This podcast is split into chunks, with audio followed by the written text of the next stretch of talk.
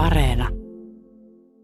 Eikö tämä Balbekin hotelli, joka kuuluu jo melko kaukaiseen menneisyyteen, vain ollutkin kuin tuollainen maaseututeatterin ainokainen lavastus, jossa on vuosikausia näytelty mitä erilaisimpia kappaleita, jota on käytetty komediassa, yhdessä tragediassa, sitten toisessa, sitten puhtaasti runollisessa näytelmässä – se, että tämä yksi ainut osa seinineen, peileineen ja kirjahyllyineen pysyi aina samana elämäni uusien kausien aikana, sai minut paremmin tuntemaan, että elämässäni oli muuttunut kaikki muu.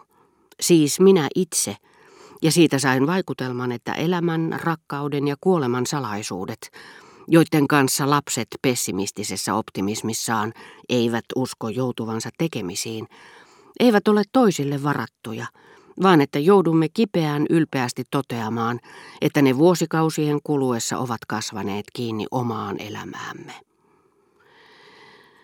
Silloin tällöin yritin tarttua sanomalehtiin, mutta niiden lukeminen inhotti minua, eikä sitä paitsi ollut vaaratontakaan.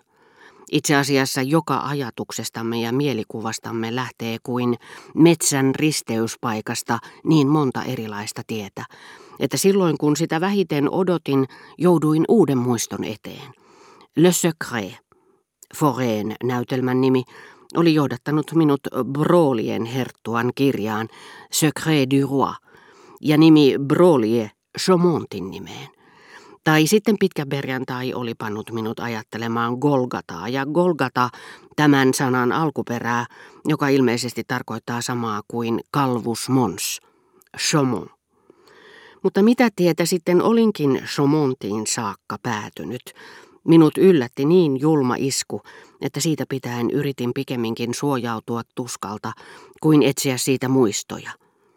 Jonkin ajan kuluttua iskusta äly, joka tulee viiveellä, kuten ukkosen jyrinä, toi siihen syyn.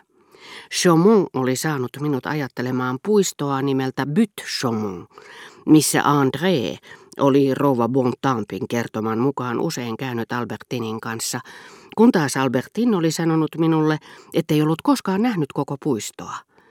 Tietystä iästä alkaen muistomme ovat niin ristissä ja limittäin, että asialla, jota ajattelee, kirjalla, jota lukee, ei ole juuri enää merkitystä.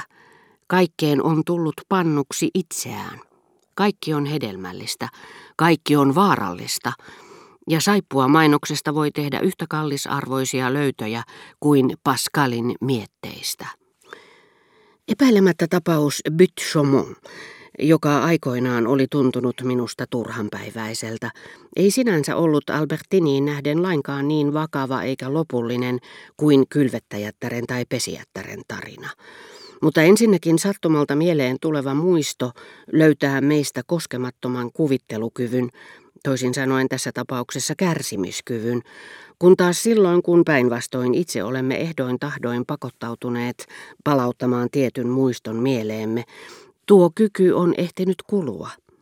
Sitä paitsi mitä tulee näihin itse etsittyihin muistoihin, kylvettäjätar, pesijätar, jotka olivat aina läsnä mielessäni joskin himmeinä kuin tuollaiset hämärään käytävään asetetut huonekalut, joihin ei silti kolhi itseään, vaikkei niitä näekään. Minä olin tottunut niihin.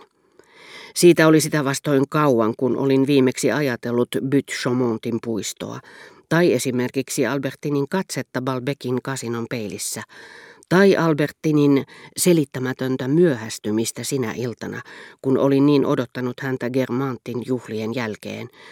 Kaikkia näitä hänen elämänsä osia, jotka pysyivät sydämeni ulkopuolella ja joihin olisin halunnut tutustua, jotta ne voisivat sulautua, yhdistyä siihen, liittyä niihin hellempiin muistoihin, jotka sisäinen ja todella omistamani Albertin siellä muodosti. Nostaen tottumuksen raskaan verhon kulmaa, tylsistävä tottumus, joka elämämme kuluessa kätkee meiltä suurin piirtein koko maailman, ja syvässä yössä etikettejä muuttamatta vaihtaa elämän vaarallisimmat tai päihdyttävimmät myrkyt johonkin haaleaan litkuun, josta ei ilo ja heru.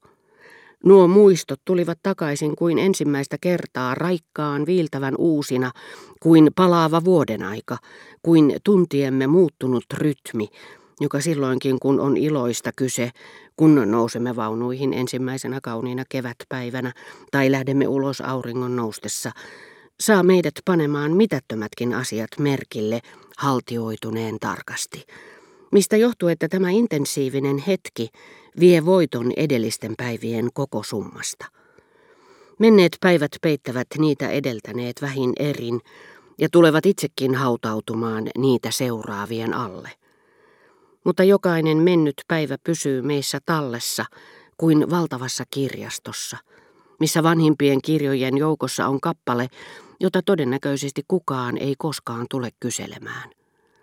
Jos tämä mennyt päivä nyt kuitenkin läpäisee sitä myöhempien ajanjaksojen kajon, nousee pinnalle ja leviää meihin peittäen kaiken alleen, silloin nimet saavat hetkeksi entiset merkityksensä takaisin, ihmiset entiset kasvonsa, me itse taas silloisen sielumme, ja me muistamme tuntien samalla epämääräistä, mutta siedettäväksi muuttunutta ja ohimenevää tuskaa, jo kauan sitten ratkaisemattomiksi muuttuneet ongelmat, jotka silloin meitä niin ahdistivat.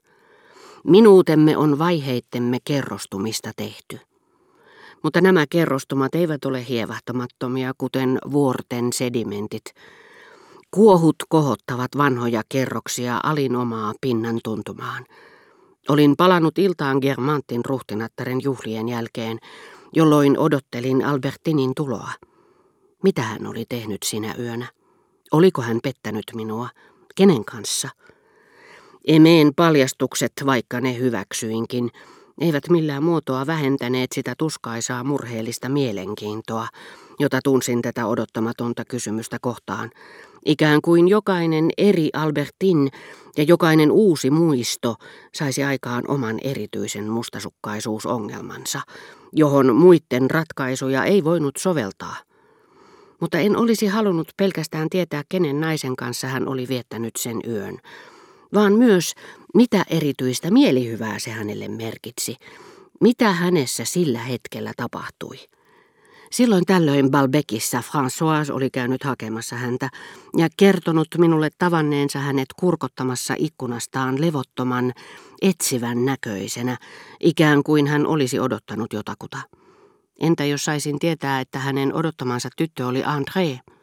Millainen oli mielentila, jonka vallassa Albertin häntä odotti?